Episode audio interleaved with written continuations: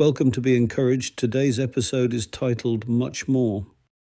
Jesus answered them, I told you, and you do not believe. The works that I do in my Father's name, these testify of me. John 10:25. Jesus declared he was the Messiah, but that did not help the people trust him. The trust Jesus was demanding of them was that they give him power over their lives and living.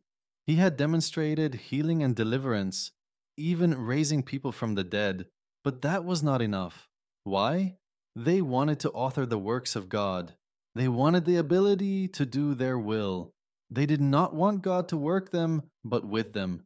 Jesus defined the work of God as Father, causing hearts to trust his Messiah, Christ. It is God's ability to give the trust of his Son to our hearts. Rest in Christ's abilities. What can you do, Father?